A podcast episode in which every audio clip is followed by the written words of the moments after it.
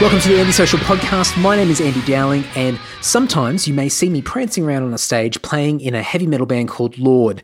And if you love a bit of old school heavy metal, you can go over to lord.net.au. I've got all of the uh, social media pages, ways to access our music, buy our merchandise, buy our tunes, whatever it might be. It's all over at lord.net.au. You can go and give that a crack, and hopefully you will enjoy the music. In addition to that, I also host the Self Starter podcast, which is all about self employment, small business, and freelancing. If you want to go and check any of that out, you can go to selfstarter.com.au or you can listen to Self Starter on your preferred podcast player as well. Speaking of which, I am a finalist for the 2018 Australian Podcast Awards for Host of the Year for the Self Starter podcast, which is just insane. So a massive thank you, and it's great to see that uh, you guys, um, all the support that you've been giving me through my other venture, being Self Starter, is paying off, and I've got a little feather to put in my hat. So thank you very much. Now, speaking of thank yous, for anyone who's new to the podcast for the first time. Each and every week of the podcast, I do a shout out, a public thank you to somebody that supports this podcast in a whole range of different ways, whether it be leaving reviews on iTunes or on Facebook or any any little nook and cranny on the internet. Um, it could be sharing the podcast around, shooting me a message of encouragement, buying merch, or um, shouting me a beer via andysocial.net. Anything and everything uh, goes a long way to helping me with uh, the Andy Social podcast, helping Self Starter, helping Lord, everything that I'm involved with, and it goes a hell of a long way. So thank you very much to everybody that's been so responsive to this, and I can't wait to thank you all in the upcoming weeks and months of this podcast. But this week's shout out, this week's thank you is for an old mate of mine, Steve Lammy. Now, or maybe it's Lambie. I've never bothered to ask you, Steve. I just call you Lammy all the time. So anyway, I I've known Steve for years. He's an absolute champion. He's one of my best mates, and um, he's been a huge supporter of Lord. I think he's bought pretty much everything that Lord's ever put out, um, and he's also bought the Andy Social T-shirt. He supports both podcasts he's just been absolutely fantastic, and I'm really proud to to call Steve a mate of mine. And uh, if you want to check out Steve's podcast, Steve has a podcast called The Blindsiders, which is all about NRL, which is our uh, National Rugby League uh, sport. You can tell that I'm a big sports fan. Sorry, Lammy, but you can go and check out if you want to. If you're into the NRL, then perfect. You should definitely check out the podcast. But if you're an international listener and you've never really got into or bothered to discover what uh, rugby league is all about, then maybe this could be a great introduction. So you can go to nrlhub.com or you can search for the Blindsiders on Facebook or you can search for the blind Blindsiders, my bird, Larry, shush you can search for the blindsiders on your preferred podcast player as well. But a massive thanks steve. A lot of love from me and i really appreciate the support that you uh, give me. Um, when you eventually listen to this episode please shoot me a message and i'm going to send you out something stupid. Or maybe when we go to japan together at the end of may i will give you something special over there. That sounds really sus. I'm so sorry. Guys, I almost forgot. This is a weird edit that I've just thrown in the middle of my intro, but I almost forgot to add that this week's episode, as with last week, and the next couple of weeks, is sponsored by Design by Jaiden. Now, Jaiden Faye is a freelance artist. He does a lot of digital artwork for bands and artists, a lot of stuff in the music industry. You can go to designbyjaiden.com, which is designed by J a-I-D-E-N dot com. And uh, Jaiden's been really, really generous and he's offering a free custom piece of artwork for an album cover or a t-shirt. Or if you're not in the music industry, potentially Jaiden can help you out. Um, but I would definitely go and check out his work first to see if it uh, is up your alley. But um, some amazing, amazing artwork over on his website. So please go and check it out. And if you want to get into the running to win a uh, custom piece of artwork, all I need you to do is to leave a review for this podcast somewhere on the internet. It can be on Apple Podcasts, it can be on Facebook, it can be on any platform anywhere on the internet because it all helps me.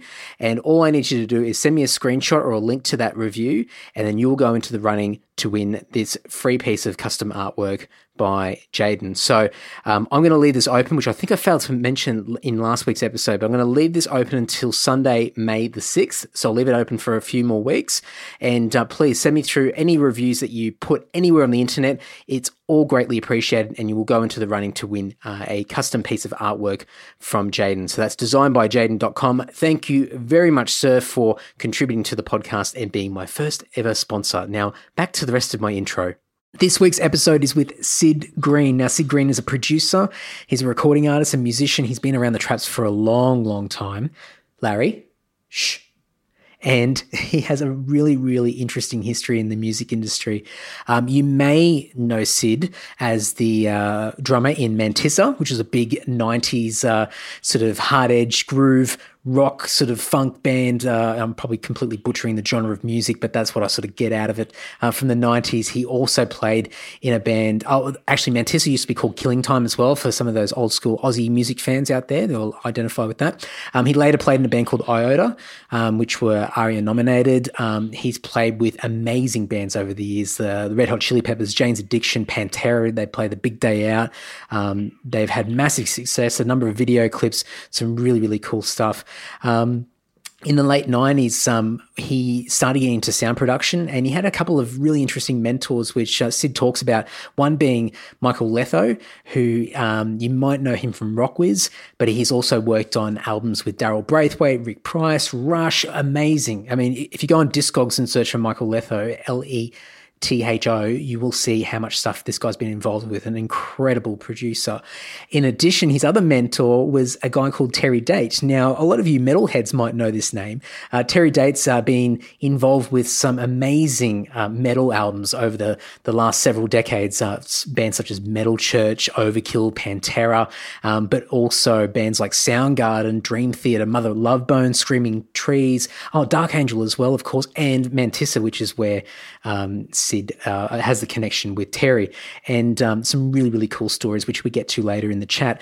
But about uh, 10 years ago, uh, Syd relocated down to the south coast, and he has his own recording studio down there called MonoNest, and he um, does a lot of uh, production for bands um, and has people come down there and actually spend some time down the south coast in a, in a pretty chilled uh, environment and, and work through and create music together. But he also does a lot of stuff online, as uh, many of us do, with uh, the power of the internet and sharing uh, files with people from all over the world. So um, he's got this really successful business. This studio called MonoNest is absolutely fantastic. He's been around the traps for a long time, and uh, I'm not putting your age out there, Syd, but um, you've got a, a long history there in, in the music music industry here in Australia, and it's really, really impressive. But um, one thing I will mention before we kick into this chat with Syd is that I'm going to have a more condensed version of our chat featured on my Self Starter podcast as well.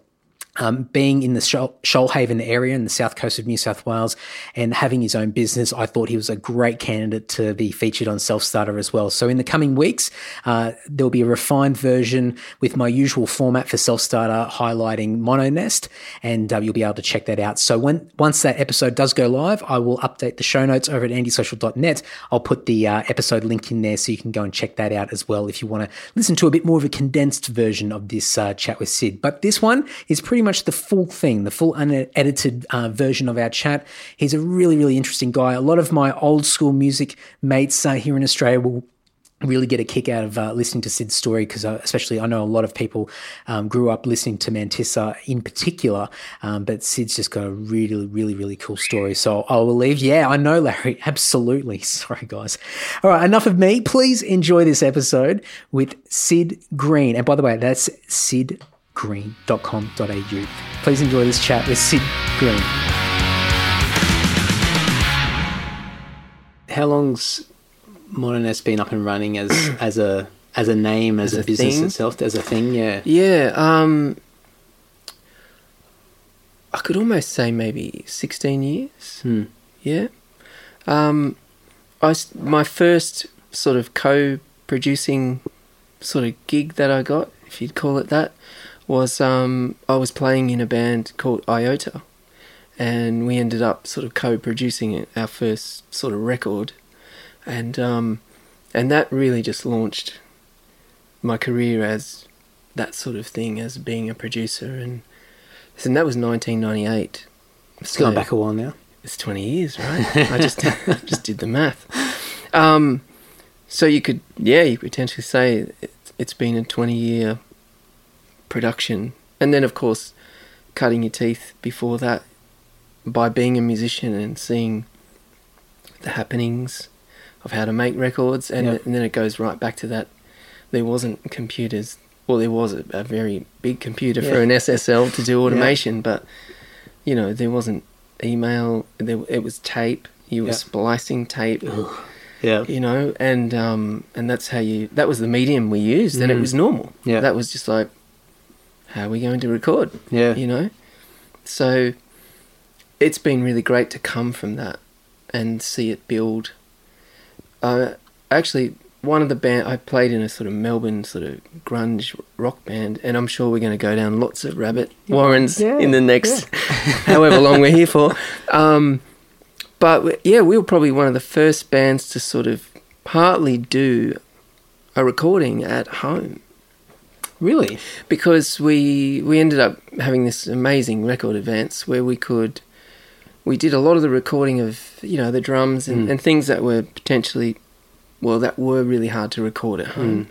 And then um, we had these ADATs which I, I still have and they were sort of this first digital medium that you could run at home. And we had this massive desk and the producer sort of loaded in all these gear. And we were running all these ADATs and we started overdubbing at home and and then went back to the studio and linked it all up. I don't, I don't know how they did it. I mean, I do now, but Yeah. at the time I was like, man, I don't know what's happening Wow. here, you know. And um, but it worked.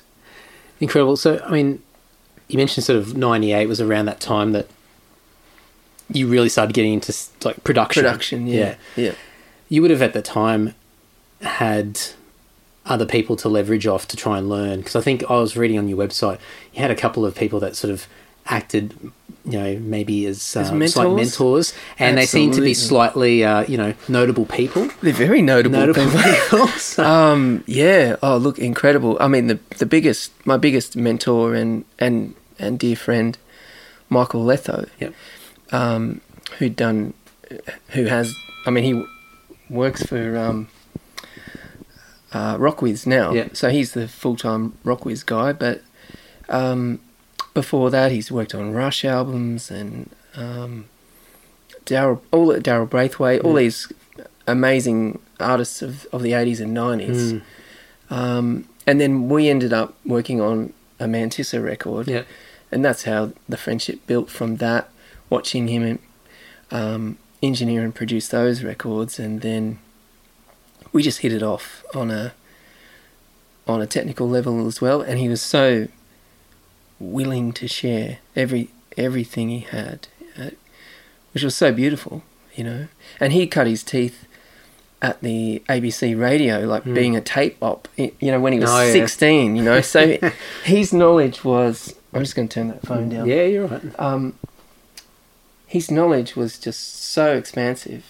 Um, So you're sort of like the equivalent of like the mailroom boy to begin with. Yeah, And just started and at the bottom and then learnt every aspect of everything, and and again, it's that you cut your teeth doing things like that, and the experience and knowledge you gain by the time you get to where I met him, Mm. he was a master. Mm. You know, a, a master of something that can't really be taught, which is really in- interesting concept. You know, it's Had you done any sort of sound production leading up to when you had serious discussions with him about sort of having that interest? Was it something in the back of your mind you thought, oh, I'd love to do that one day, but just yeah. it's not the right time, right place? Look, I think it was one of those things where, as a drummer, Yeah. I think they're probably one of the hardest instruments to capture Mm. in in a, in a recorded medium. Yep. Um, there, there's a few things that are hard to capture, but the drums is they're just such a complex instrument. Um, using multiple channels of microphones and you know all the technicalities Mm. that come with that phase, um, tuning, and it it re- you know I realized early that it it wasn't something from the heart. You play from the heart, Mm. but when you come at it with that, you, it, there's, a, there's a science to Mm. it, and you, you need to know it. Um, and it's fascinating, and you sort of you end up delving down these uh, places where you experiment and you find the right combination of drums and microphones, and It's trial and error. and it's just this lifelong, lifelong obsession. That's where it started. and every variable will be different depending on well The context. the context yeah Yeah, yeah, The- yeah. the, the music the the other musicians that you're playing with Yep. the room the actual kit itself you know all the nuances Yep. that with the, each and every kit Um, and then right down to the finer details of you know, skin cymbals and, and Yeah, you and know, that's- the thickness of wood and all those kind of little Yeah. things that make such a massive difference. So you're forever t- forever tweaking. Yeah, forever tweaking, and and every day is different. Mm. Um, and I, I think it's become a real advantage for me because um, there's a lot of producers, a lot of record producers, um, in particular that work from their bedroom, you know, um, and so and it's such a it's an industry industry where it's not really regulated. I mean, anyone with GarageBand can call Yeah. themselves a record producer, and it's that's cool. Yeah. Um, but uh, where was I going? So, but uh, why I'm saying that because um, I think there's a lot of producers that are not drummers, yeah. and then I think when you think when I sort of when I started this conversation by saying it's probably one of the hardest instruments to record, then that becomes quite a struggle for people that aren't drummers Mm. because, like you say, the nuance, unless you're a player, well, you're either not going to be interested in it or you'll never hear it Yeah. as uh, in the detail that a player would, you know. And you probably you're probably forced on a number of occasions recording drums that you had to sit there and painstakingly wait for them to keep coming back out, fix up some tuning, move some mics around, test Yeah. things out. Mhm. I mean, I remember years ago um, sitting in a control room at 301. Yep. This is years and years ago, and we were recording an album, and our drummer was in there, and I'm pretty sure we spent the majority of a day just working out the sound Yeah. and it was so tedious. And I play bass. Yeah. My my mind's elsewhere. I- like like within five seconds, I'm like a goldfish. I'm easily distracted, and I'm just going, Yeah. "What the hell is going I on?" I just here?" want to plug in and play. And and, that, and and to our drummer's uh, credit, I mean, he's gone on to to do a lot of um, sound production as Oh, well great. now. Yeah, and I think it's probably a very similar journey. Yep. where he was put into a situation where he had to sit there and go through that process because he couldn't walk out of the room. He's part of the he's part of the experiment. Yeah, he was part of the experiment. So yeah. that probably I would assume would be where not so much. Oh, it would have been a natural interest there, but you were almost put on that path already, just given your instrument of choice. yes, Yeah. yeah. which is saving time Yeah. uh, for the artist now. Uh, before we ever, when we start a, uh, when an artist, band, whoever it is that um, want to come in and, and make some music with me, I mean, that's probably the first things we talk about. What sound are you looking for? What drum sound are you looking for? And we can almost um, start painting a picture about the sound before we're even in there. Hmm. So I'll know what drums to take in. Um, I've almost got an idea what mics I'm going to use based on the context, the genre, Yep. the sound we talked about. And we're saving a lot of time, Mm. you know, for the artist. And I'm sure they're they're appreciating that too because they're probably thinking, last time I was in here, this took a day. you Yeah. know, and next thing you know, we've got a drum sound in an hour. Yeah. What's going So- on? here? Either we're shortcutting something, or this guy actually knows what he's doing. Yeah. We'll wait. We'll wait Well, until we hope see so, hear the final product. and we'll Yeah, know. yeah. Um, so, but obviously, when you're going through that period of learning and sort of absorbing as much as you can, you've got these great people around you that Hmm. are giving all their experience to you. You. I, I did read that you had done a lot of work with different recording studios around the Yeah. place and some Yeah. really like some really well like world famous studios. Terry Date as Yeah. well, like who produced Soundgarden, Soundgarden, yeah. Pantera, Yeah. Limp Bizkit. Uh, I mean, Deftones, like all these incredible bands of the '90s, like amazing. And I probably learnt the most valuable lesson from him Yeah. um, in engineering, and that was the people skills. Yeah. Yeah. Right. Okay. Um, yeah. Get the most out of people. Well, yeah, and under, understanding what what people need and how how they can achieve it. Hmm. I watched firsthand a master. Not only was he a technical master as well, um, the most fascinating thing about Terry was he's not a produ- uh, not a musician. Hmm. Couldn't play anything, and I think that really gave him the edge Yeah. because he could really, he could just he didn't have any personal, um, sort of There's no attachment to no attachment to Yeah. anything. It's like he doesn't favor the guitar because he's a guitar player Yeah, or, yeah. or drums. Um, and even more so, it was like uh, how do I describe it? It's it's like yeah, this full detachment, and really all he had was the science and how to make people behave in a way. I, I, manipulate's not the right word, but um, sort of coaching people yeah, to, to get, just get yeah, them in their their, be, their optimal their best headspace um, without even knowing it. Yeah, Uh, the real art.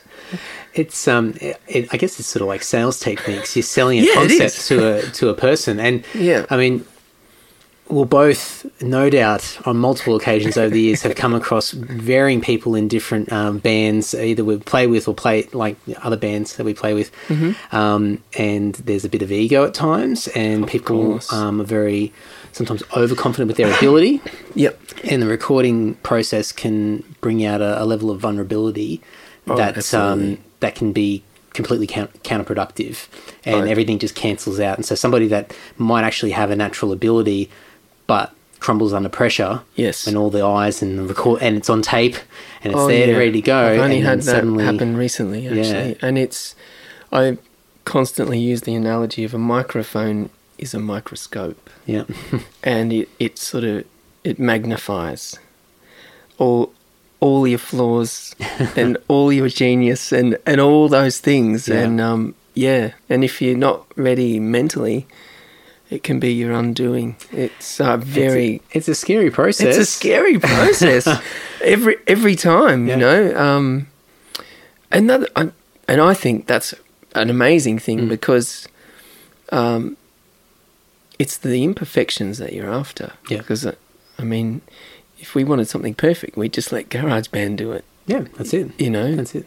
So it's and I think when you walk into a, a recording, they're the sort of things you're looking for. I I want to show my weaknesses and and therefore you bring those to the surface just as just as much as the good things Yeah. that you do and the skill that you have.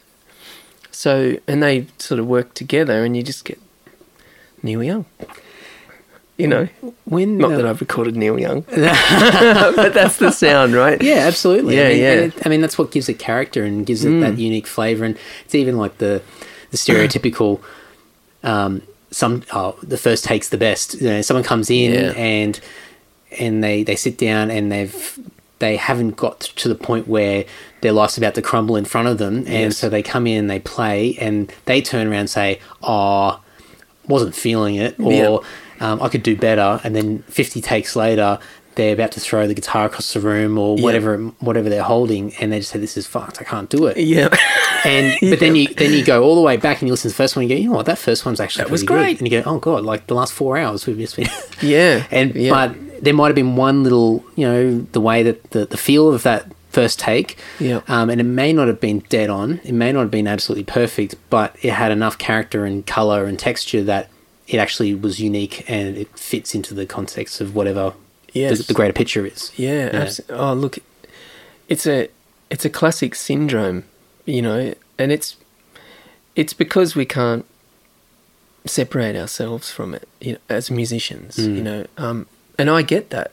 I think that's a great another great advantage that I bring to the studio. I'm constantly playing as I'm not just a producer. Mm. I'm constantly being a musician, touring in a band. I, I see what works live. I see what doesn't work live. I know what it's like to get up and get the red eye to Perth. Do you know what I mean? It's Yeah. these. Um, I'm totally on par with the people I'm working with, and um, and and they see that, and I think um, you can never separate yourself from a, a take. I've only had it just this weekend. I've experienced something where I wasn't feeling it, but I knew a week from now I wouldn't. I'd forget the feeling, but I'd be able to listen to it and, and have them separate. So I was sort of, even though I wasn't getting that payoff, that good, good feeling in, Mm. in your heart as I was playing, I, I trusted that I'd been here before and knew I was going to be okay. Everything everything is lining up in theory. yeah, yeah, Yeah, yeah. I know, and that was really, that was a real sort of lesson to go. Oh, I'm just, it's just feeling awkward, and just keep going because Yeah. you'll be okay. You know, Yeah. this, it's not sounding like you think it's feeling, Um, but that's really hard when you're in the middle of a record to try and Have some have some perspective to be able to stand Mm. back and look at Mm. it objectively. yeah. um, around that around that sort of time, sort of late nineties, and you're working with all these you know great people in these studios. You would were you working as like a, a freelancer and coming into those studios, or were you employed by those studios at the time? What was what did it sort of look like at that stage? Um, the late nineties was really interesting time because um, so we're talking about whole studios and analog equipment. I mean, I think 97, 98, you had the first sort of really great, decent Macintosh that was Hmm. that was big enough to, or PC as well, but that was sort of big enough to run some, record some audio. Um, and then they had the Pro Tools DigiDesign sort of interfaces that were coming out.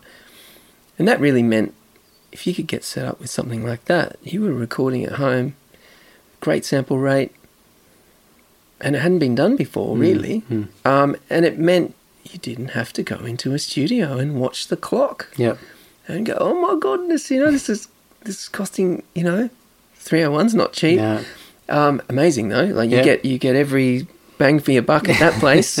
um, um, but you know what I mean. The the clock ticks there, and and it's you got to question what you spend time on.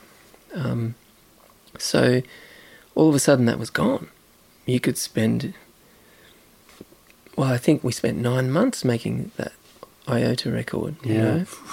So because we had lots of time. Yeah. Um, so th- that's where I saw this amazing shift. And I didn't realize it at the time, but I was forging a way with the times changing where I was going into a profession Mm.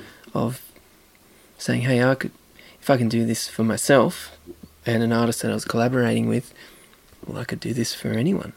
So even even at that stage, you were you were ready to do it as just you, not you working for a larger business and being just you know a paid gun that comes in. You Yeah. were you were your own a freelancer, A freelance, in, yeah. a contractor to be able to come in Yep. and help out and deal with one artist, and that and that's it. Yeah. yeah, and and that's when it and that's when it started to really sort of uh, I, th- I finished that record and I think um, yeah some calls started oh, well Iota was signed to um, MGM so I think I remember getting a couple of sort of small like EP type recording jobs from MGM because they liked what we did Yep. with Iota and next thing you know I got a couple of other sort of gigs where I wasn't connected musically in any way. It was just I was purely producing and and making records for the artists. When did the name come in? Mono Nest. Mm. Um, Was that relocating down here? Was that when it came, or did you already I- had it sort of floating th- around beforehand? I sort of had it floating around. Um, I loved. I've always loved the word monaural. yeah, Um, and if you probably can't tell by now that I'm a big lover of birds. yeah, um, and you know things are born in the nest Yep. and it's those two analogies really you know come together for me and that's where the names come from um, you know and i guess too as you as as you sort of sort of drifting along in this world you're sort of accumulating things like um, microphones and yeah. outboard equipment and speakers. Oh, you know, it, you you get down, you finish something one week and go, I'd really love that microphone. I think it'd sound great on the drum kit, and you're just slowly accumulating pieces of equipment and instruments, drums, and next thing you know, You've whoosh, a whole bunch of stuff, Yeah, and you go, "Oh, wow, uh, yeah, actually-" wow, yeah. you know, it's twenty years of of collecting based on the things you like and the sounds and and then you need a place to put it. And it just happens to look like a, a music studio you know? And how long have you been in Sanctuary Point now? 10 years. Ten years. yeah, We, we my wife's an artist as well um, a visual artist. So we've had a few breaks where we've spent some time overseas living overseas and and then have come home um, we've done that twice now, so we sort of haven't been here the whole time, Hmm. and and that's been great, and that's great for the said um, Yeah. my business, as it were, as well. So um, she, she received a scholarship to go uh, with an American art school to right. study Wow. overseas, and um, and at the time, uh, uh, at the time we were doing really well with with the music, and it was like, oh, we can't go now. It's all it's all really working. Bad timing. Yeah, yeah, Yeah. And we sort of sat down and you know what? And I'd had a big good go at it when you think about it since I was 20 years Mm. old. So I was like, okay, let's let's do it. We can just put the music on hold for a bit and see what happens. Um, so we took off. They happened to have a an art school in the Caribbean. So we relocated to the Caribbean, which was amazing. And within four months of being there, I um, we ended up shipping over some recording gear. I bought a drum kit from New York. Next thing you know, I was making a record in the Caribbean without any intention. Like the whole time, I was fearing everything that I'd built, but in fact, It was actually adding on. it was actually adding on so much in so many levels. Like I got a break for a moment. I I had a moment to look back and reflect on what I've done, Hmm. but also if I'm on the right path. Um, you know, all those things that you you don't really get a chance to, or you fear that um, it'll fall apart when you leave. Yeah. Um, all the network you built is going to go. Uh, your mind does crazy Mm. things, right? Yeah. Um, but in in actual fact, uh, because of social media and, and the whole online presence, every my whole network could basically watch me travel the world and travel with me, essentially. Yeah.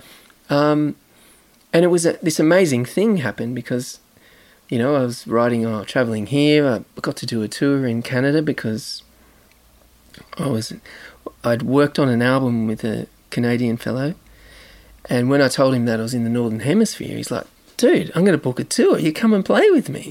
yeah. Next thing you know, we're traveling um, British Columbia, and yeah, it was just. I sort of shut the door here, and a thousand doors opened. Mm. Yet when I shut the door, all I was I was just fearing that it that it was going to end. Just clinging onto something. something that clearly didn't exist. No. Um, so it was wonderful, you know, a wonderful thing to do, and really, obviously, enriching. Um, to experience that part of the world is just mind blowing. I can't wait to go back there. Even from a technical point of view, like no doubt you would have had to. You would have learnt so much from different musicians, different Mm. types of music. I mean, and also the challenges of. I'm just having a guess here, but recording in unique environments. Oh, yeah, and, and yeah. so w- refining your skills on another level that you wouldn't have normally had that exposure to. Yeah, I well, it was crazy. I ended up doing a an, an amazing masterclass with this drummer from Germany called Benny Greb. Okay. So on the way to the Caribbean, I decided to go via Germany for a week and, and do this incredible masterclass. Um, incidentally, Benny's coming to Australia in August, Right. but I won't be here because I'm traveling to Thailand. Um, so, but yeah, incredible drummer. Learned, oh, just the lessons are still coming out. Um, but that was that was amazing, and it, uh, sort of full circle. I I end up on this tiny island in the Caribbean with two thousand people on it, um, with one drum kit and a whole heap of time. you know, and it was something I hadn't had in such a long time. Mm. Um, so yeah, it was beautiful. Mm.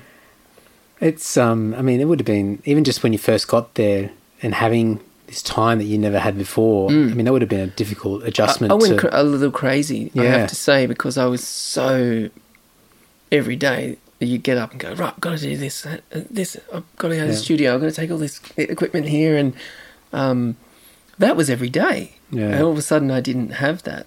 It was a real adjustment. I, I struggled Yeah. actually. I struggled a little bit.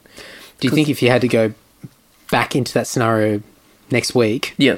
That you would go through that same process again, where you would go a bit crazy, or have you sort I of learned? I'd embrace it. I'd go yeah. right. Okay, bring it on. yeah, Syd, you need to uh, embrace island time quickly. you know what I mean? Yeah. Um, because uh, definitely, they were the things you, you don't anticipate until you're there. Hmm. Um, you know, really interesting remote place. Uh, there isn't anything to do. Hmm. Stiflingly hot, Mm. like just so hot. Bit like today. Yeah, Um, well, twice as bad as today, right? more humid. So assume. yeah, it's um, yeah. So there's a lot. Of, there's not a lot to do, and there's not a lot you can do. Hmm. And for someone who's extremely busy, um, who sort of likes to be busy, I guess, um, that was really challenging to adjust. Hmm. We got there, and then didn't want to come home. Get from one extreme you to the other. um, you need to come home and pay it off. well, well Basically. yeah, absolutely. I mean, but Yeah. even to come back and bring everything that you absorbed Oh, and yeah. learned Yeah. and put it back into the context of what, What you've you're already doing. familiar with. I mean, you Yeah. suddenly get all these extra tools and experience that you can you can pass on. So, so um, all the musicians I met along the way, um, and obviously reggae music was so massive there, Yeah. and and that was something I didn't have a lot of experience in. So, a year of that, and I just fell in love with it, you know, because I had a real insight into where it comes from, and and it's a way of life, you Mm. Yeah. know. Yeah, And a lot of genres are like that, you know. So it's just embedded in the culture. it is, yeah. And until you're in it, you don't really get it. Mm. You can like something, of course, but yeah. So that was really great. Yeah. So, 10 years ago, moving here Hmm. and setting up, and 10 years ago would have been even worse than, than what any of the stereotypes are now because I know that, you know, from where Sydney is to here, we're about two and a half hours away. Yeah, probably. ballpark, Yeah. Um, and it's easier to get down the coast these days. The roads are a little bit Shit, better. Yeah, sure is. But um, but ten years ago, I mean, you're setting up a business for yourself yep. where all the work normally would be in Sydney or Yeah. in a capital city anywhere in the country, and you're moving into an area that's a very chilled, beautiful part of the world. Yes. that's so chilled, quiet. Um, how did you how did you adjust, or how did you go through the process of going? All right, I've got to. I've got to bring money in. I've Yep. got to start a business down here, or keep my business going. Going, yep. Wh- What's what sort of things did you have to do in those early stages? Well, I think we could go straight back to what I was saying about studios. Well, there's studios down here too, but Yep. in the capital cities are expensive. Mm. and and you're usually looking at the clock. So um, I think what's happened for me, and it was just this really great window where people were tired of going into a, a dark, dingy studio um, and trying to be creative Hmm. under fluoro lights and and watching a clock tick, right? And I think people were tired of that, and now and then all of a sudden you have computer-based medium where you could essentially record anywhere, Yeah, um, which meant, hey, wait a minute, I could sit on a nice couch, chill out, and make some music. Why would I? yeah, Why would I even consider going into a studio? Right? That's where the window opened. yep, It was almost like I said, hey, I got a place down the coast. Get out of Sydney. Get out of the rat race. Calm down. Unwind. Relax. Be creative. That was the window, right? And and it and in some ways I, I sort of saw it happening well that Iota record was done just out of Kiama. yep, okay. Similar vibe. yep, Um, and and I saw that like very early '90s when I recorded at John Farnham's studio, which was on ten acres in the Dandenong Hills of Melbourne. Beautiful, like it felt like you're in another world. you know, it wasn't the the city type thing, and and don't get me wrong, like I also think the city has this beautiful charm and energy as well. But you know, um, it just depends on the style, right? It, uh, you know, if you're doing sort of like indie indie rock stuff, you're not going to go to a farmhouse and and That's it. That's not the vibe. It's not the vibe, right? so all of a sudden, all of a sudden, the window was I was the guy that produced Iota's stuff, which was very singer songwriter, uh, or a little bit rock, but a little bit mostly folk singer songwriter acoustic. I started getting those style of players, which really meant isolation, tranquility, you know, all those sort of words that you would like Yeah. to create. And I thought, um, and I was going out to this beautiful farmhouse that I go to to track albums as well, which I still go to. And um, it's like a family friend that I rent the place from when I have a project. So I still go there, and I thought, you know what, um, we could really try and make it work. If I build a studio here, um, it'd be the same. So I know I really just took a go at it and thought, let's let's give it a go. Mean, that's the that's the big angle, isn't it? Yeah. It's it's, it's the advantage of getting away from it all and Yep. giving yourself some breathing space to be able to be creative and get the most out of Yeah. out of the situation, and then obviously knowing what type of musicians and what type of music is going to benefit from those settings as opposed to somebody else that that probably needs the city energy to be able to get the most out of them. Exactly. So yeah. identifying identifying the right people for Yep. for the business. That's it, man. Totally. Um, and that's when you know. Um, of course, you, you build something like this in in your home, and you're almost halving the costs Yep, overheads are lower. Yeah. as well, but also for the artist. Hmm. Um, so, um, for an artist in Sydney going, well, should I go to 301 or should I go down to Syd? You know, that there's, you know, um, okay, Syd's half the cost because he lives down that far. Um, it's going to be chilled, great. You know, next thing you know, I'm the one getting the call, which is really amazing, you know, Mm. really fantastic. So, I mean, keeping in mind that you know the, the advantages is not having the clock there, not having that time pressure. Yeah. Um, having some form of schedule, of course, to be able to work through whatever needs to be done. But what what would you? I mean, you're providing a facility, gear, expertise, everything Yeah. to make it happen. But.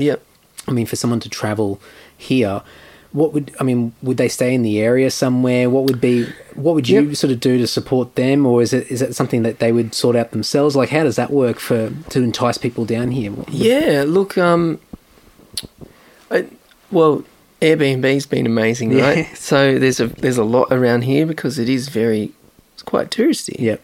Um, touristy in the summer. Yeah. In the wintertime, you won't see anyone Yeah. here really. Yeah. Um, particularly on the I'm in the lakes, just across the Yeah. road, so it can get pretty sort of cold when the wind blows off the water. Mm. Um, which is great for making music.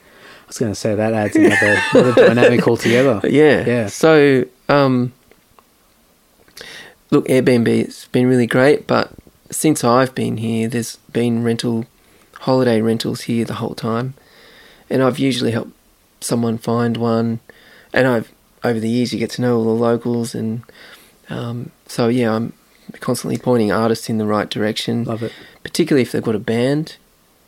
So you know, I'll go, oh yes, you need to, you need to call blah blah down the road. They've got a five bedroom house, or if it's just one artist, Airbnb. Yeah. You know what I mean? And that's been amazing. I reckon that's a great. I mean, especially if you, I don't, I don't know what seasonal sort of work for you's like, but Mm. you know, if if you were still getting a, high level of work even through the colder months, Yeah. it's typically all of these rental properties and all these holiday homes are empty. Yep. You're actually you're providing something to the local area Yes. by giving them, you know, income and, and, and customers by using their properties, which would normally be Empty. Empty, yeah. Completely so empty. I mean, taking advantage of, of these quieter months for, for everybody else. Oh, yeah, it's yeah. cool. Yeah. Um. Look, it's it's really great. Hopefully, someone listening will hear a way to capitalize on it. Actually, absolutely. Um, so it's um, but yeah, totally. And same with um the studio in Nowra. Yep. Um, there's some great Airbnbs along the river. Yep.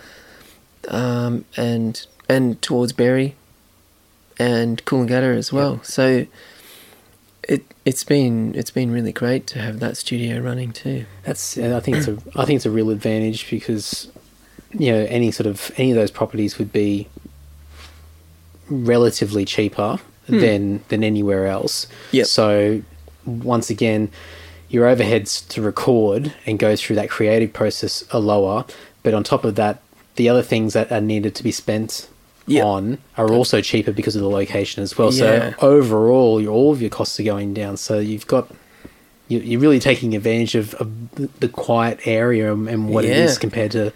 Compared to and in particular for bands too, you know, there's there's nothing like sharing a house and um, and then share a studio space and create music, but then go back to a house and still hang, unwind, debrief about the day. It's so it just builds so much morale between a Yep. band and a connection. Um, that you you do that for a few days consecutively, and you just see the the change in people. You know, you see them, or they come in and go, "I love it." You know, It creates a it creates a story around the whole process, It doesn't does, it? Like a- completely, a yeah. beginning, middle, and end, and and everything in between, the ups and downs, and Yep. people having good days, bad days, but we're everybody's in it together. they're in it together and they work and they support each other, um, and you, you really see that. It's it makes it makes a, a record really great. Mm. Um, and the farmhouse does that too, where we all stay in in the same place. We're all cooking together. Mm. Um, there's no t- there's no television. There's no phone reception. Yeah, You know, all you have is the music in front of you, and by the, a week of that, and it you really you feel like you've been on Mars. been on some health retreat or something, like a meditation it's- retreat, it's- just to it's and we walk away and, and you know we'll all hug, and it's that it's just such a beautiful connection that happens um, over over music, you know, and creating. And and when people bond over a period of time like that over Mm. such like when you compare just to you know everyday life working a nine to five job and Yep. things like that Yep. it's a pretty unique experience that not everyone gets to go through your word of mouth off the back of that would be Mm. so strong if people have had that type of experience and they walk away so enriched from the whole experience and of course getting the end product as well Of course, most yeah, importantly hopefully. No, it sounds like what they wanted. Um, yeah, but hopefully everyone's happy, ticks the boxes. but, um, but you know, to be, I guess, impacted so deeply Mm. uh, through that whole process, the the want for them to go and tell people about it would be so much greater. So for you, I, I'm just having a guess here. You've guessed The organic word of mouth is probably Yeah. what's fueling a lot of a lot of the work that comes through to you. Man, when I started this thing, I tried advertising. Um, it just didn't work. You Hmm. know, it every every job I get is from recommended from someone else at every time, or or and occasionally it's like, oh, I, I heard that record and I realised you did it, Yeah. Okay. so I'm giving you a call. Yeah. Um, but most of the time, it's someone saying, "Hey, you should call Syd. I had this great. We had this great time." Mm. You know, um, and it it really has totally been that It- every time. So we've met for the first time today, Yep. and first impressions. Yep. You're a very personable Yeah. Great. individual. Like, you know, getting along straight away, like we're having a great chat and Yeah, yeah. like, nice guy. And looking at your stuff online, we've I had a paid Andy. To, Yeah. I paid Andy to say that. Thanks Yep. for this money getting exchanged right now. Um, and we've spoken on the phone as well. And just like you, you have an advantage where you've got people skills as well Yeah. in an environment where it's really needed. Mm. You know, you you have to deal with people with different personalities. You have to try and get the best out of them. Like we were going back to, Yeah. um, you know, before about trying to deal with ego and all these different Mm. things and challenges and trying to get the most out of people in the situation Yep. for you being you know a musician and then going through that whole journey i only know it because i've played music, you know, for a period of time where you, you're forced into social situ- situations. You're a performer. You get on stage in front of people, so You you're do. exposed in a way to begin with. Yeah. Um, you're lucky because you can sit behind a a drum kit. A way. Exactly. I But- can hide behind the drum kit. but I mean, over those years, you've Hmm. you've had to you're forced into situations time and time again at, at shows, recording, meeting people that like your music, people that you play with, where you have to communicate. You have to talk to people. You have to Yeah. talk. To, you have to network. Yep. You know, and all those things, no doubt, have been this long journey for you to get to a point where now. That going back to that whole word of mouth, that or- organic way of getting people to come in has been this long journey of just in critical mass, isn't it? Right, Yeah. where it's slowly one after the other, one after the other. Um, th- that's exactly right, and it's. I mean, how do you make something like that? And it, the only way is just start at the start Mm. and just keep chipping away at the coal face. Um, and and every time, just do the best you can Hmm. um, do the do the best you can based on what what the artist needs. You know, I, I've I've gone through a lot of sort of stages, like um, like whenever I take on a creative project, like I'm fully invested, as if it were mine Hmm. you know, um, which can, which can be, which I think is what people are looking for, right? I mean, the producer is the fifth member. Yeah. Well, that depends if there's five, four people in the band, but um, and you know, if you can, if you can get that, and it sort of almost ties back to what I was saying about anyone with a laptop and, and an interface can be a producer now. Mm. So, what does the word producer mean? And more the point, where do I come in? What What is it that I'm actually offering? And it's, I think the value is where you can you can say to me, how can I make this better? Tell me what it is that I can do to make this thing Yeah. I brought to you better. I know you, I know we can plug some mics in and some great outboard compressors and all the whiz bang stuff that you can get at 301, right? But th- there's more to it. There's What are you going to say right now that's going to yeah, going to flick a switch up, up here in Uh-huh. mind to Yeah, Yeah. and um, I think that's where the value is, right? Mm. It, it's the it's the value in that I have no attachment to the music.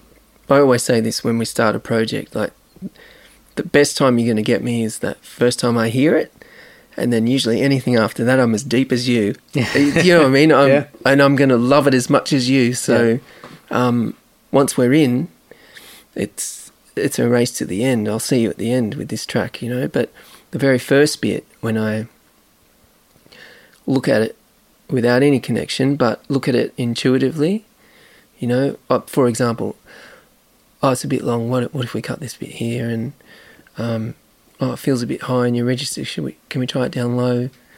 All those things that usually most Mm. musicians don't ask because you're in it yeah um, you're in the bubble, and there's only one person sitting on the outside. It's usually me looking in. Um, that perspective is, I don't think you can put a price on that. um, so if they trust you enough based on the things you've done before, i.e., the things they've either listened to or their friends have told them about experience, you get that trust, and it's almost limitless what you can do. Um, because the artist is like putty in your hand, you know, you can, you know what they need, and you can sort of work at ways of getting that delivery and, um, and and the song, and it, and the whole time, there's a friendship building. Mm. Like just about ev- everyone I've ever worked with, we're friends now, you know, because we went and did a thing, you know. Um, and it's that, like I say, completely invested in it.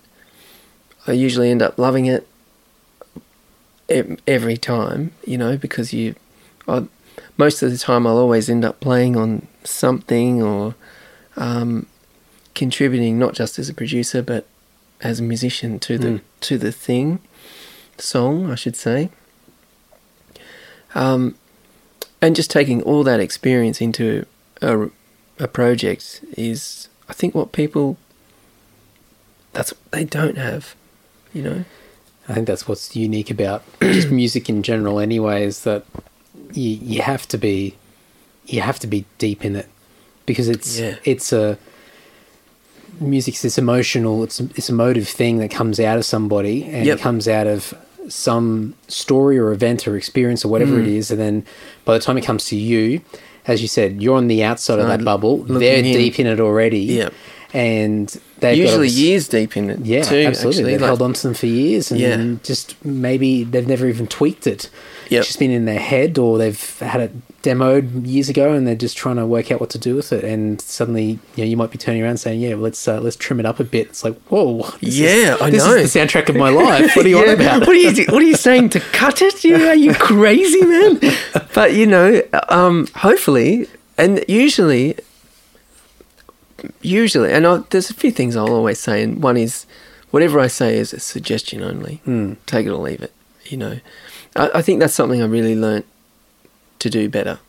Um, cause, because sometimes when you're really in it, you take it personally, Yeah. right? Um, um, and that's something because people are at different le- at different levels in their life, Mm. uh, whether they're willing to uh, be open for someone to come in and essentially critique them, Yep. um, or critique a song, not so much their how they're playing it, but Mm. more just arrangement. Um, and like I was saying, those examples about changing keys and and the sonicness of it, I guess. Uh, so yeah, that takes a hell of a lot of trust, doesn't it? Like, Oh, it does big time. especially particularly if you, you've only met someone for the first time, and there they are trying to. Hi, nice to it. meet you. And uh, We're going to cut this song to little pieces, you know, like. Um, I mean, obviously, as like what we were saying before, the reputation that you build from Hmm. mutual people Yeah. that, that you both know, and the reassurance there, or the proof in the pudding of what you've been what you've been a part of in the past. Yep. But then I think just your experience and the things that you've been through and the people that you've worked with, even even if it's disconnected of just being in the industry, gives a sense of legitimacy where it's like, you, this is just a suggestion. Yeah. But take it on board, and you don't have to spell it out to them. It's Yeah. known, Yeah. and that person can actually take it in and go, well. This guy's not just talking out of his ass. Like No, he's he's yeah. got a bit. He's been around. He's been here bit. before. He's done this a few times. Maybe I might just listen, hear it out and Yep. see, or test the waters to see whether it's worth uh, worth moving in that Mo- direction. and not. that's usually how it goes. Yeah. Actually, um, most people are, most people are pretty open for for change, and like I'm I'm always one of those people. Like like I get it. Like when it's so close to your heart, particularly singer songwriters. You know, they're usually um, writing songs, uh, life experiences, and and that can be really close to the bone. Hmm. So I get it. It's pretty hard to be open, you know. Oh, let's cut that verse out.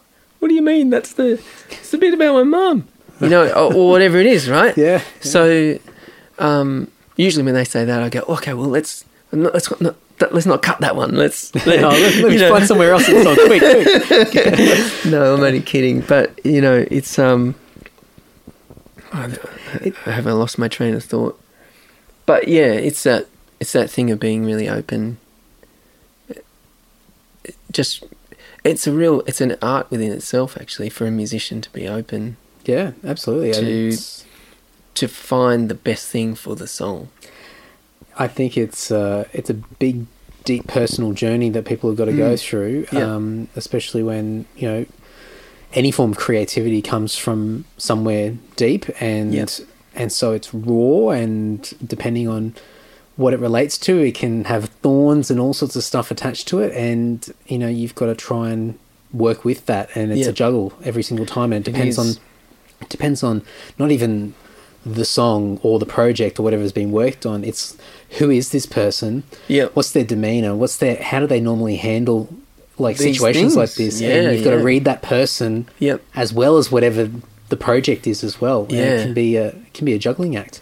massive juggling act and i think too like from experience when when you do get those it, it's something i write in an email actually a lot a lot of the time particularly when we're doing remote recordings Mm. like what to bring food for the week towels linen an open mind um, blah blah blah and i just slip it in there you know because it's it's the most important one um, yeah Now you, you've triggered a thought with me. So, so you give your your I don't want to call them clients.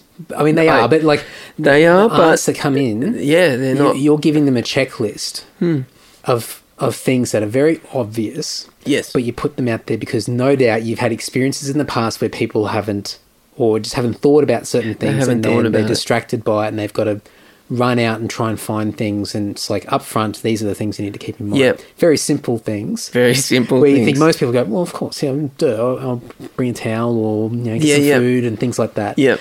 um, I met someone a few years ago who's a lawyer, and he told me that um, one of the tactics that he uses when he brings a witness into court Yep. is that he brings a roll of toilet paper in his little Yep. briefcase. Yep.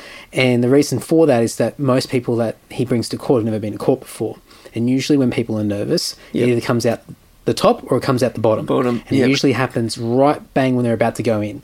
So, and he said the amount of times I've gone into court and then my uh, client has gone into the bathroom Yep. and then there's been no toilet paper in there.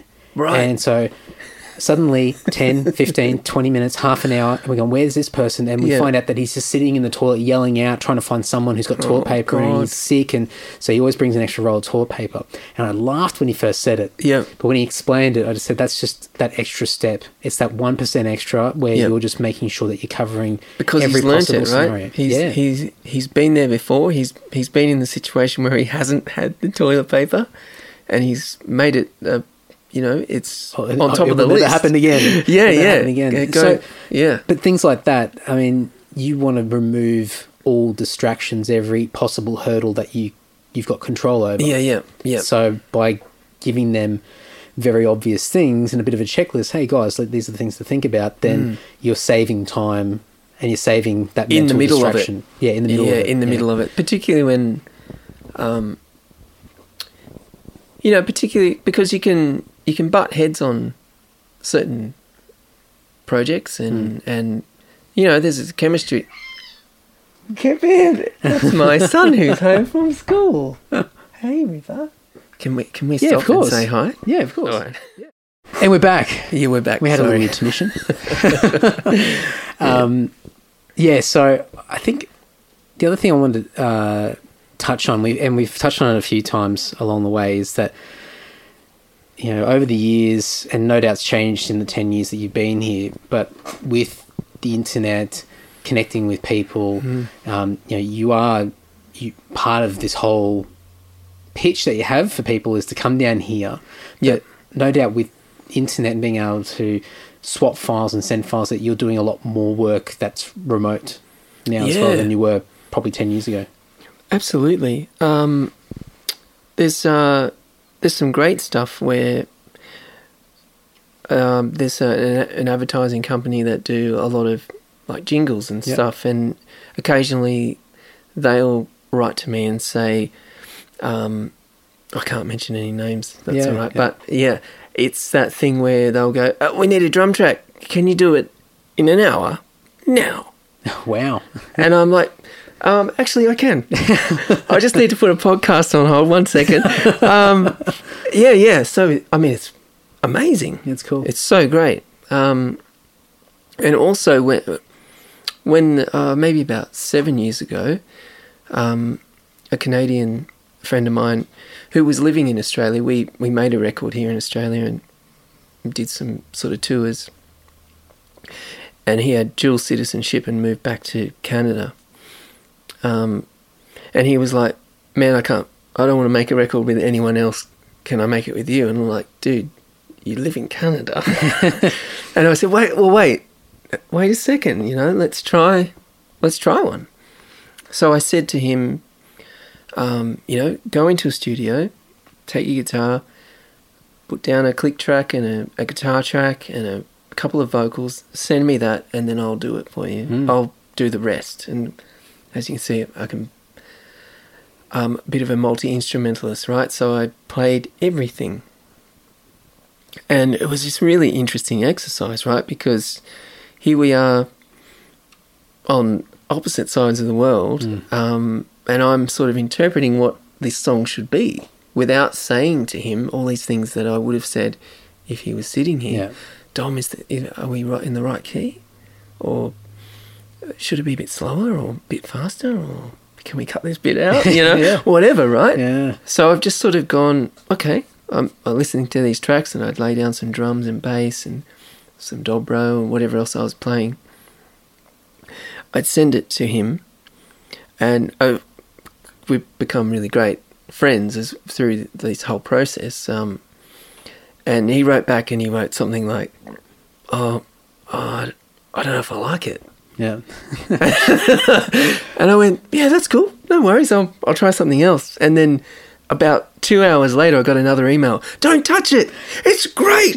you know, because- clicked. Yeah, yeah. It's, it was because it was such a, a contrast. Like here we are, a great example of what we're talking about, right? So we've got singer songwriters so embedded in Mm. in the in what they've composed, lyrically and musically, and then I've gone and just interpreted what I thought would be the Mm. thing, and it was such a change that it took him a few listens to go, oh, I, I get it, but He's- I- on got to initial remove himself from it first. on initial listen, it, it was just so different that Mm. he just couldn't get it, uh, which I Oh, get, right? Yeah. Um, and and it was we laugh about it now, which was really great. We so we went on to do that record, and he he he said it happened every time. He'd he'd go to the studio in the morning and do his guitar bit and send it send it down the line, and I'd send it back in the evening, which would have been his morning, Yeah. and he'd listen and go, ah, I don't know. Within an hour, I love it, you know. And it was just because it, it was just so weird, and um, and you have to remember, like summertime, we would have been in the middle of winter, so I was feeling the total opposite, Mm. And we ended up getting this thing that had felt so cohesive in the end that you would you would have just assumed we were in the same room in the same city same part of the world but clearly what we weren't It's mind blowing. I mean, yeah I'm sure, like, when you first started recording in bands yeah as a musician, there's no way i would have thought even that grasp that concept. Even now, like, and Yeah. a lot more people do it, and it's Yeah. becoming more common. But it's still a, a hard thing to, to wrap your head around. That you know, people something that you put a lot of I put a lot of importance on, and no doubt you do because this is your life. But from a music point of view, music's Yeah. such a, a deep thing, and to be able to create something like that yep with such distance in between, yeah pretty still find something together, find this common ground, and yeah it's incredible. It, it really was a, an amazing experience, and we, um, and from that experience, we ended up getting a um, a soundtrack together, Wow. and then we made a soundtrack in the same process, um, and we were documenting it the whole time. Like, um, it was so funny. Like, he was like digging himself out of 15 feet of snow, and there I was with board shorts having a surf down at the local surf break. You know, it just this juxtaposition of worlds was the thing that fed it Yeah. because he he he and at that point he he'd got some recording gear, so he was recording at home. So things were almost happening instantly, or we'd wake up in the morning and I'd have something he'd sent, or he'd wake up and there'd be a whole orchestra on the other end, you know, and um, we just had such a great time doing that, and and the way the guys put it together as the making of it was this great collaboration where we knew each other well enough that we could work together 15,000 kilometers away from each other, you know, like it was pretty nuts. It just blows it blows the mind that that it, it's possible. And that's happening every week now too. Yeah. Uh, in the sense, not so much that far away, but um, the recordings that happen in Nowra. Yep. So what's what's fabulous is um, I can have a mixing console here, bring the stuff home, and as you heard my young son just tapping on the door, you know, um, we put him to sleep, and I can do a couple of hours in the evening without disturbing anyone, and then email the mixes to the artist, and they wake up and they're there in the morning. It's so great. Um, they love it because they haven't had to sit there and painfully listen to a kick drum go for the you know 20 minutes at a time or snare drum. You know what i mean? It's it's a great way of work. I've found it amazingly great to work because they listen to it. It's essentially almost the reverse. Um, I, I mix it at home by myself. I send them what i call a draft uh, and they listen for the very first time Mm. and they almost have the same clarity that I had Mm. the moment I started. And it's so great because it's like the roles reversed. And they usually write back and go, Oh, I really love it, Syd, but the vocal here gets a bit lost. And I felt on first listen this. And I go, Oh, that's great. That's Yep. I need critiquing because I'm d- deep in it. Yep. Yep. So they send some notes. I'll do a draft too. send it back. We love it. It's done. And it's such, it's just this great way of um, collaborating, and it's all, all based on the internet, right? And I think it. I think it also. And smartphones. Well, yeah. Oh, Yeah. Well, that's that's another, that's that's the next thing now, and Yeah. that's that's going to get Yeah. really crazy. But I think it's, I think it's helped the, the introverts, the people that struggle with face to face being in that vulnerable situation where they're recording in front of somebody or they're getting critiqued where somebody's sitting across going, "Uh, "You can do Uh, better." you can do better, yeah. and it's like, "What do you mean? Like I am the greatest."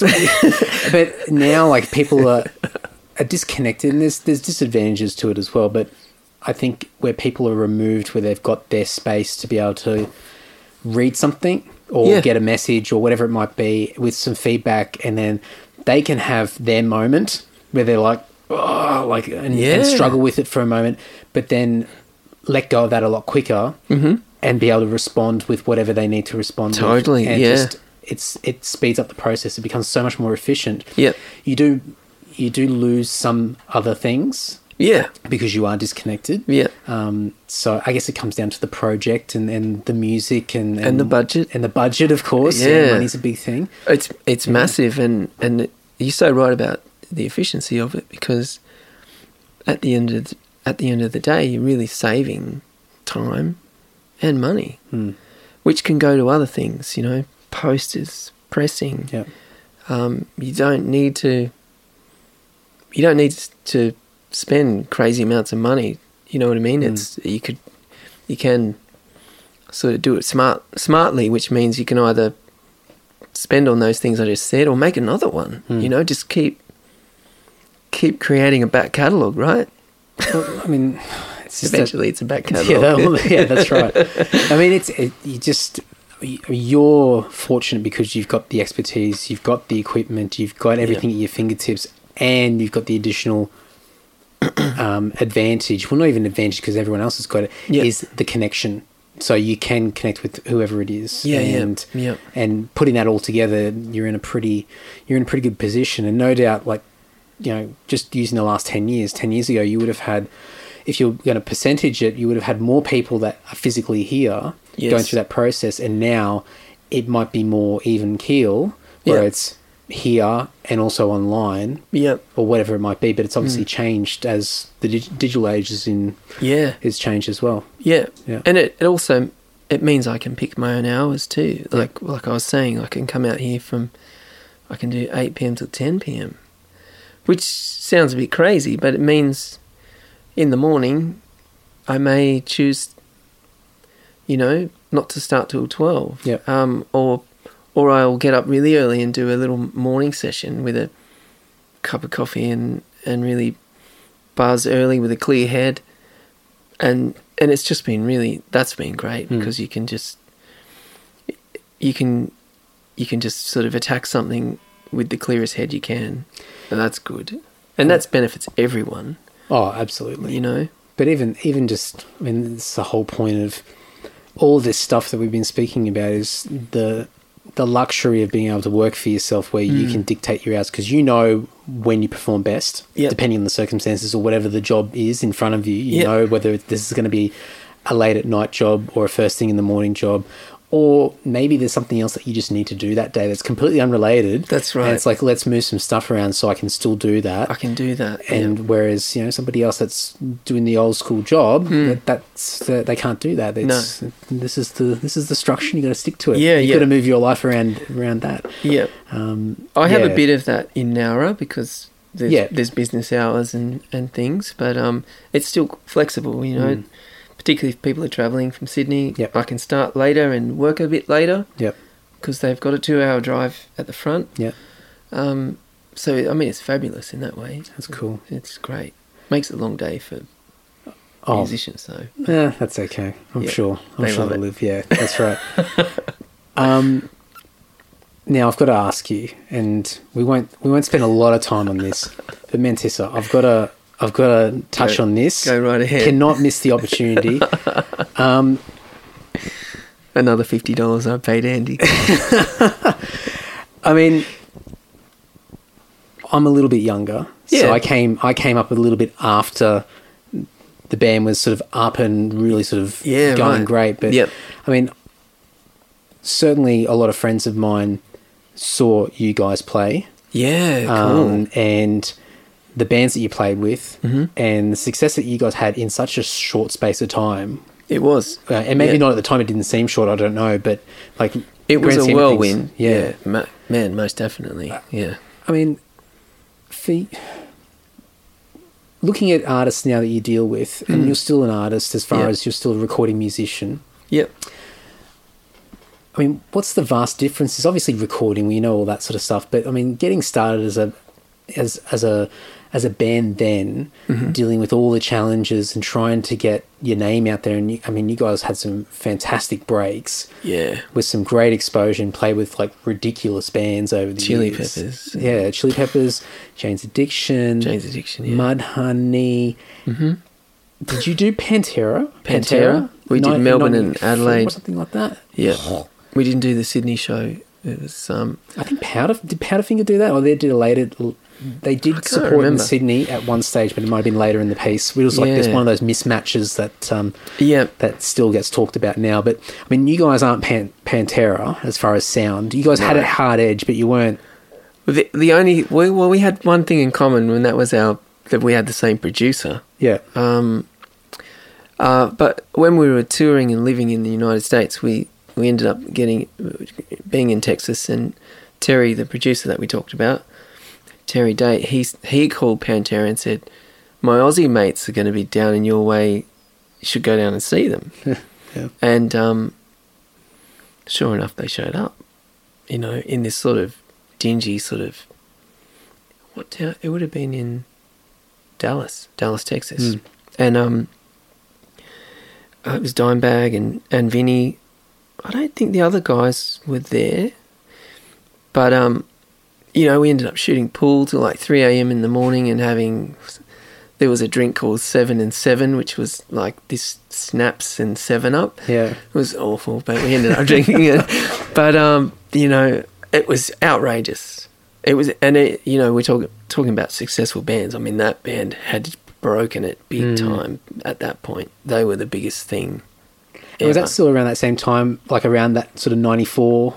It was it was 93, 94 Yeah. that we were there in the US. So, um, and and that night basically, um, we made friends, made allies. Yeah, and um, and we just got along like a house on fire. And I remember the parting words saying something. They said something like, "You'll be on, you'll be on our Australian tour. We'll make sure of it." So I think what happened was it had been already booked, right. and someone's gone, "Oi, we want this band on at least two of the shows." Okay. So, and you know, it's all about who you know Yeah. clearly. Uh, it doesn't matter how great you are. and that's how it happened. Yeah, so I, I'm going to guess that a band either were pre-booked and got kicked off the tour, or or um, I'm yeah, or I'm going to guess it, split yeah. with someone else who did the other dates. Yeah, well, that's right. Yeah, they they got given the Sydney wow. shows. Like, who knows? So I'll stay on Pantera just for a little bit. But Yeah. what what on earth was it like to play to a Pantera crowd before they were about to hit the stage? Because we felt like a stories. chicken dangling above a crocodile. You know, Es- essentially that's what we were. Yeah. we were we were bait, live, live bait. Um, it was pretty brutal. Yeah. I mean, we were look, we were a heavy band, Yeah, but yeah. nothing like Pantera. No. Oh my, oh my goodness. Um, and you know, we were probably more that psychedelic rock thing Yeah. where Pantera would. I don't, I don't even know what you call it. They're just hardcore. Just just metal. It's just Holy like moly! this sort of groove metal, but it's just full Groove on. metal, yeah, particularly um, because they that they, album Vulgar Display, right? Yeah, And I mean they all love Prong and those sort of bands. Yeah. So, yeah, a lot of that. and yeah. the and Cowboys was more metal, and the album Mm. before that was definitely like- yeah, they had a lot of they had a bit of a glam era that they sort of Yeah, tried to push away. Phil, yeah, Sorry, Phil had the hair and stuff. Um, but yeah, uh, Vulgar Display and, then- and then Far Beyond Driven Mm. were pretty powerful groove, insane guitar. You know, that was a very intimidating crowd. To answer your Mm. question, very intimidating, and I, I think I remember halfway through that show, a distinct chant of I usually don't like to swear, but fuck off, fuck off. Like, they just hated it. um, but what was really great by the end, that they just thought, you know what, these guys aren't getting off, so let's let's just get crazy, and and they loved it How by cool. the, by the end. Yeah. But it it was really hard to win them over because anyone who's a Pan- Pantera fan, I mean, they're hard, they're diehards yeah. Um, but it was a wonderful experience and um and the guys were so just down to earth i mean they were just dudes Yeah. that had cracked it Mm. um it was so amazing jumping on those massive tours because you you get to a venue and there'd be VIP passes so you could get through security and and there'd be people trying to sneak a look Mm. in and it was so really so bizarre Yeah. like as a young 22 year old and um you know you'd get there and you'd be given these like menus for all the food that was Like, coming like yeah, catering Catering. Yeah. Oh, it was just big time, you know, big time. And interestingly enough, Vinny's drumstick Wow. personally given. Literally just pulled a drumstick off the wall, signed by Vinny Pantera. Wow. yeah, And and it's the Cowboys from Hell one. Wow, that's yeah. cool. So that was There um, you go. What a mem- little souvenir memento. It's cool, isn't it? Yeah. So Vinny gave me that on on that run, and we so we did Melbourne, we did Melbourne, and then um, I can't remember if we drove or flew, but I think we drove to Adelaide Yeah. the next night, and um, and that was just as big as well. Yeah, I saw that and went, "Wow, what a what an Yeah. odd matchup." But the story behind it's really cool, and, that It's makes, really- and it totally makes sense why why it happened. Yeah, yeah, totally, uh, totally, because of the, the connection that we'd made Yeah, with their with their producer and incidentally our producer. So yeah, and I don't know, I don't know how many Aussies can say now that they had drinks with don't Vinny and Dime in Dallas, Texas, you know, as well. So I don't think there'd be many. No, I don't think there'd be many. I think you're one of a few. Yeah, yeah. So pretty cool. Yeah, I think that at the point at that point too, I think we got kicked out because Vinny had put the pool cue through the through the light. like it got it was really quite rock and roll. oh, I remember. I remember having the old VHS home videos from Pantera. They had like three of them that they brought out around sort of early to late nineties, and um, and like three quarters of these videos. They had the video clips in there, as most of the videos at the time had, but um, Yeah. they just had all the backstage antics. And I'm pretty sure three quarters of these videos were just them trashing everything. It was just oh this, yeah, they like, were just can we- loose, Yeah, yeah. loose boys. And you know? I just remember being a kid watching and just going, "Wow, that looks like so much fun! I Yeah. think I want to play in a band." Yeah, they What- were crazy. and, and you know, you know, knowing that how Dime ba- Dime went. You know, Mm. like I rem- I remember like Dallas was probably the first time I heard guns on the street when we were there. So, and I rem- I remember they had like quite a lot of money because they all were driving these souped up like pickup. Yep. Well, they called them trucks. Mm. I mean, they look like Utes Yep. here, but with the big wheels and Mm. um, you know, sure they had guns in the back and all sorts of crazy stuff. But yeah, they were they were wild boys. You know, absolutely wild. And Phil too, like yeah, just manic. yeah, Yeah, yeah, yeah. crazy. Wow. Um, and then obviously, I mean, some of those other bands we mentioned before about like Chili Peppers, Jane's Addiction, Mudhoney.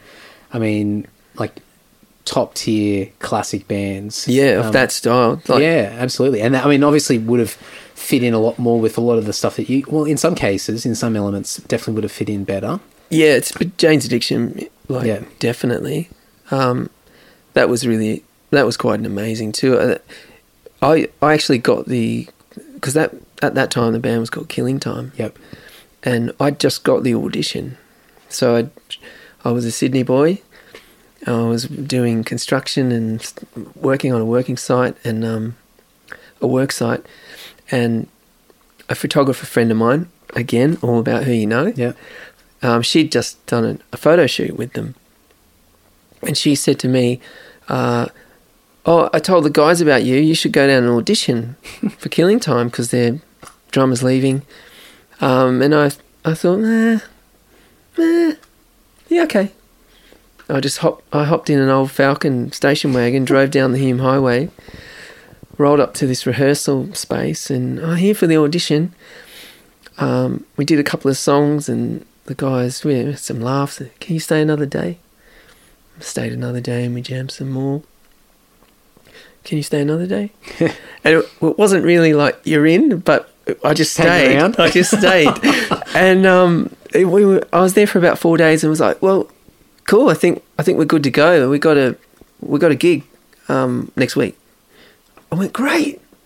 Oh yeah, we're supporting Jane's Addiction. Oh, f- You know what I mean? Like wow, that quick. that quick. Like I was deep in So, deep but, end. But what? I mean, what bands were you playing with up in Sydney? Were you doing a lot, or just, yeah. yeah, Well, yeah. I was I was working full time. yeah, Um, but weekends I was I was playing in a like a like a metal band, you know. Um, and they were called Scoundrel, and we do all the Oh.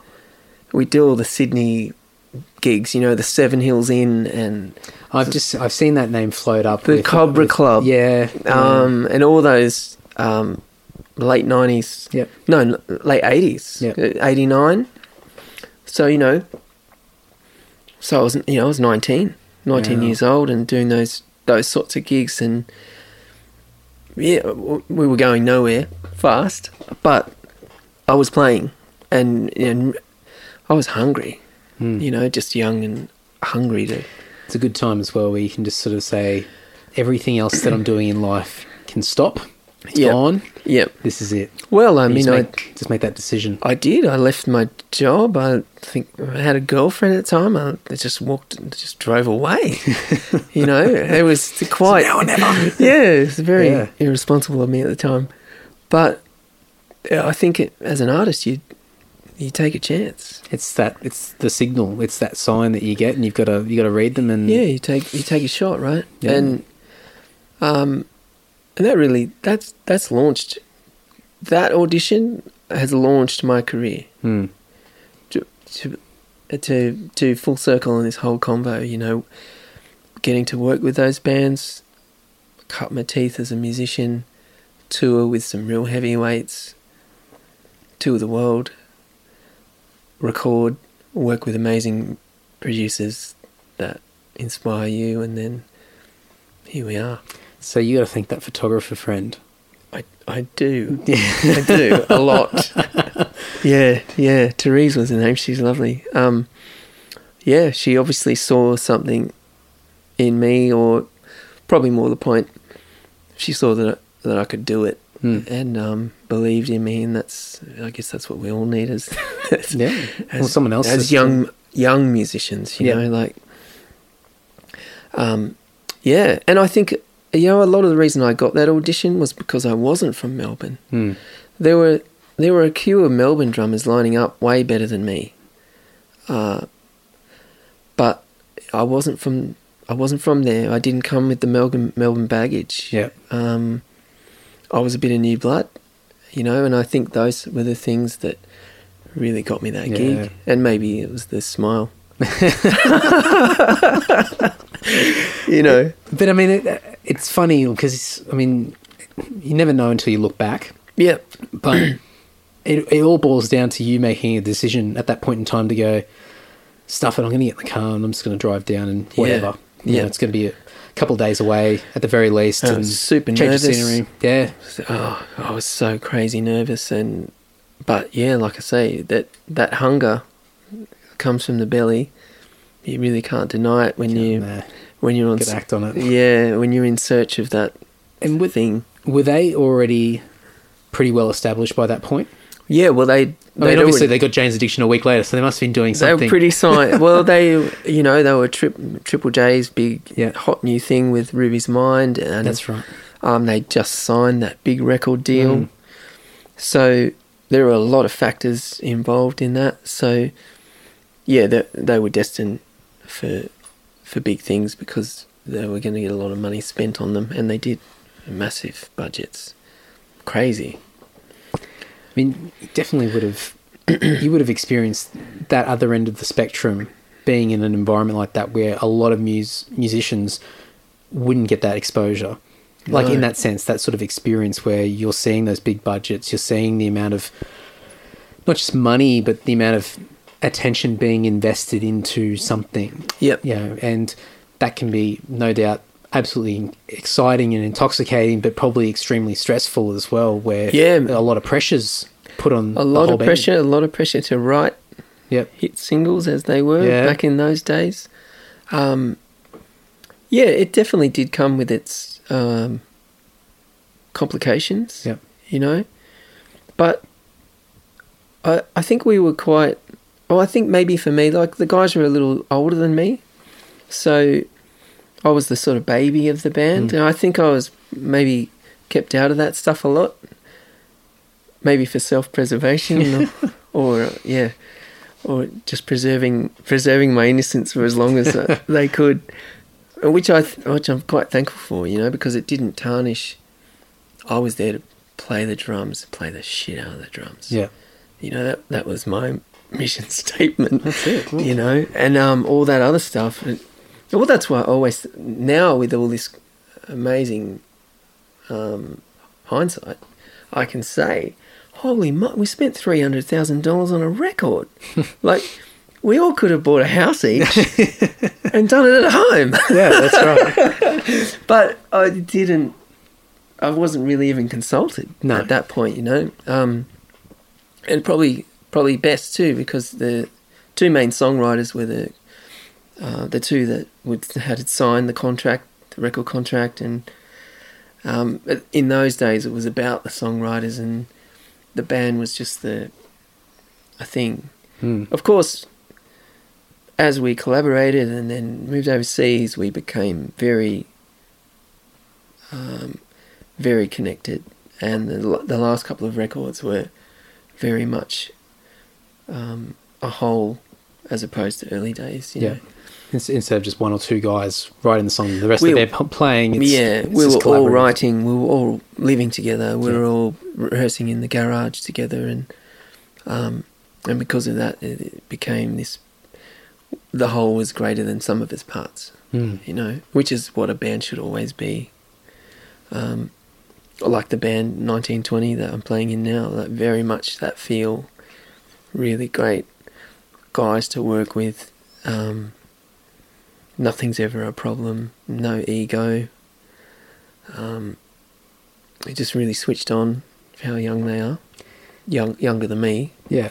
Um, yeah, so that's really great. Does it give you a pre- appreciation of everything now because you've had those types of experiences? Even though you were, as you said, you're kind of a little bit disconnected from some of the, I guess, some of the more business, finances, yeah. yeah. some of the more business aspects of it, Yeah. but still having an understanding of the gra- the of how big Yep. the whole machine was Mm. and some of those pressures that were there. I mean, no doubt with what you've done since then, because I, I would assume that if you were a little bit more involved at that time, coming out of that band, Yep.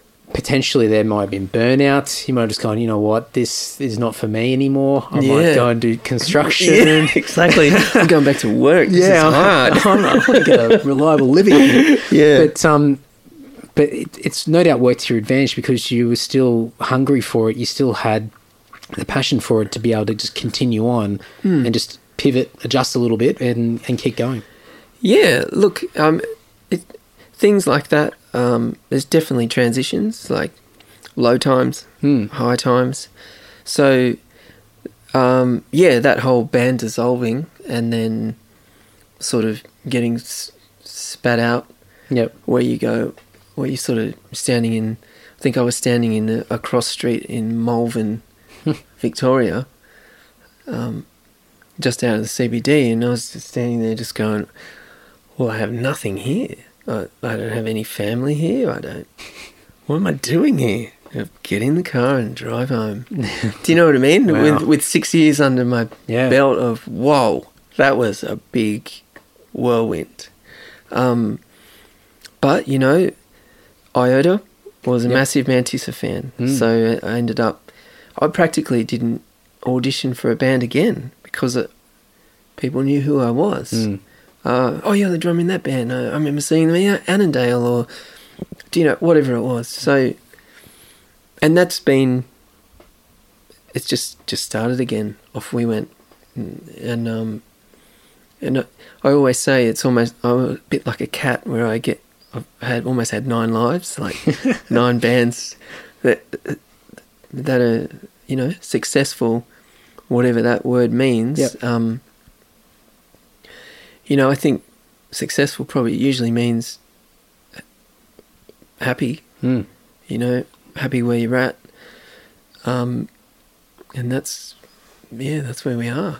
You know. I think um, the advantage of creating music is it's timeless. You know, so Yeah. you can you can record something 20 30 40 years ago and no one hears about it and then Yeah. suddenly one person picks it up out of out of the blue in the most random of circumstances and Yes. goes what the hell is this and then suddenly there's a whole group of people listening to it Mm. and and i mean i i still from a listener point of view and a fan of music i still find songs that were recorded long before i was even a thought Yes. and and I go, this is amazing, and then I just think, wow, like for me as a musician who's played on records, that, and sometimes you go, oh man, like wish we got more exposure, or wish more people Yeah. liked this, or whatever Yeah. it might be, but you think.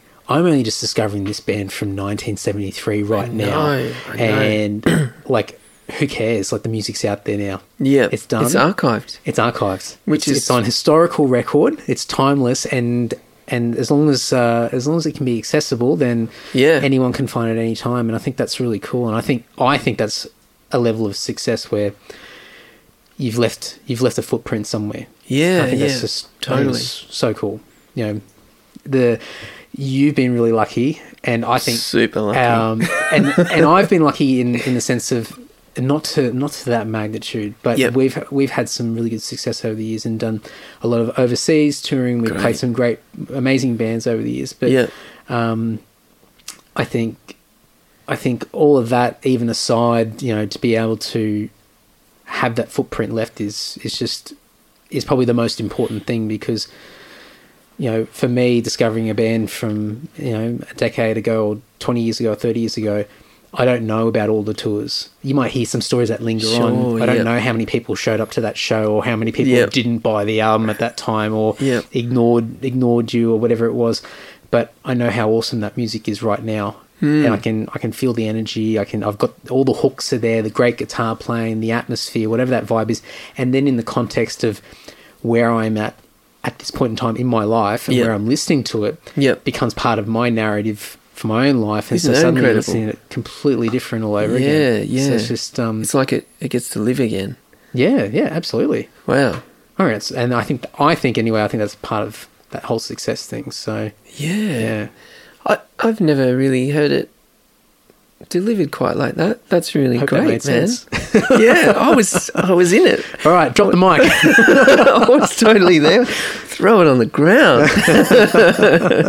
no, that that's really great, and it almost it almost um, you could put that full circle too, where the responsibility to re- to record something to the best of your ability, based on it might be fifty years that someone will listen and go, "Wow, they've really captured that. yep. They that's great." And that's really relevant right now. Mm. Again, Yep. man, that's cool. history repeats itself. You know, human behavior, the things that everyone sings about, and like I cringe when I hear a, a band throw lyrics in with things such as email or Facebook. Oh, I, yes. I've- and I go, "Oh God, did Yeah, you really do don't that? don't do that. Don't do that." Oh but but then sometimes it's kind of cool because you are leaving a bit of a time capsule of whatever was happening at that time, and it is a big part of our life. Yeah. But um, but I think human behaviour repeats itself over and over again. Mm. I think the things that people worried about were worried about hundred years ago are still things that people worry about now, and so you record something now, and yeah, fifty years later, someone can still relate to that because Still it's just raw human emotion that you're conveying. Well, Zeppelin. yeah, Zeppelin's yeah. a great example. You can put that. That feels like it was done yesterday. Yeah, Every time I hear it, it blows my mind that it's. It is fifty years old. Yeah, that's great, great. it- absolutely. Yeah. Well, on that really sort of deep note, Mm. yeah. thank you so much. Man, it's been wonderful. Really, Really cool. Um, I'll put links up to everything. Great. I'll find some old Mantissa videos and some other stuff. as They're well. out I'll, there. I'll go through. I'll I'll put a nice big show reel up of uh, everything you've been involved with. And, That'd be great. um, yeah. yeah. Thanks for your time not a problem. coming out. Great. Man, what can I say? Cool afternoon chat. Yeah. All right. Thank you. Cheers. Cheers. See you. Thanks, everyone. If you want to reach out to Syd, you can do so by going to sydgreen.com.au. Um, and that's where he's got all of his uh, details about MonoNest as well. You can search for MonoNest on Facebook as well. But um, as always, if you want to check out everything that we spoke about uh, from this episode, you can go to the show notes over at andysocial.net for this episode. And as mentioned at the beginning of the episode, I will have a more refined, a more uh, cleaned up and shortened episode of my chat with uh, Syd that will be featured on the Self Starter podcast, being uh, MonoNest, um, being a business that's uh, on the south coast of New South Wales, and it's something that he's created himself. Um, he was a great candidate for the Self Starter podcast. So once that episode does go live in the coming weeks, I will update the show notes over at andysocial.net where you can go and check out that version of our chat as well. But a massive thank you to everybody that's uh, been listening to the podcast. As always, everything's over at andysocial.net. If you want to buy a t shirt, you want to shout me a beer via the paypal.me button, leave me a review somewhere. Um, everything helps. And I just really appreciate you guys putting up with my voice as I waffle on right now to try and get to the end of this episode so you can listen to that next podcast. All right, guys, take care. See you guys next week. Ta ta.